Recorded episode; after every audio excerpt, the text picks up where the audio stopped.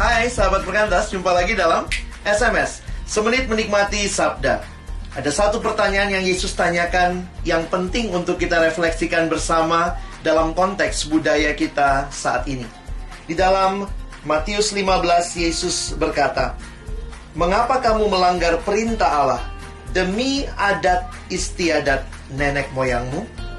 Pertanyaannya, apakah adat istiadat yang kita lakukan yang mungkin pada awalnya baik itu benar-benar sesuai dengan kehendak Tuhan.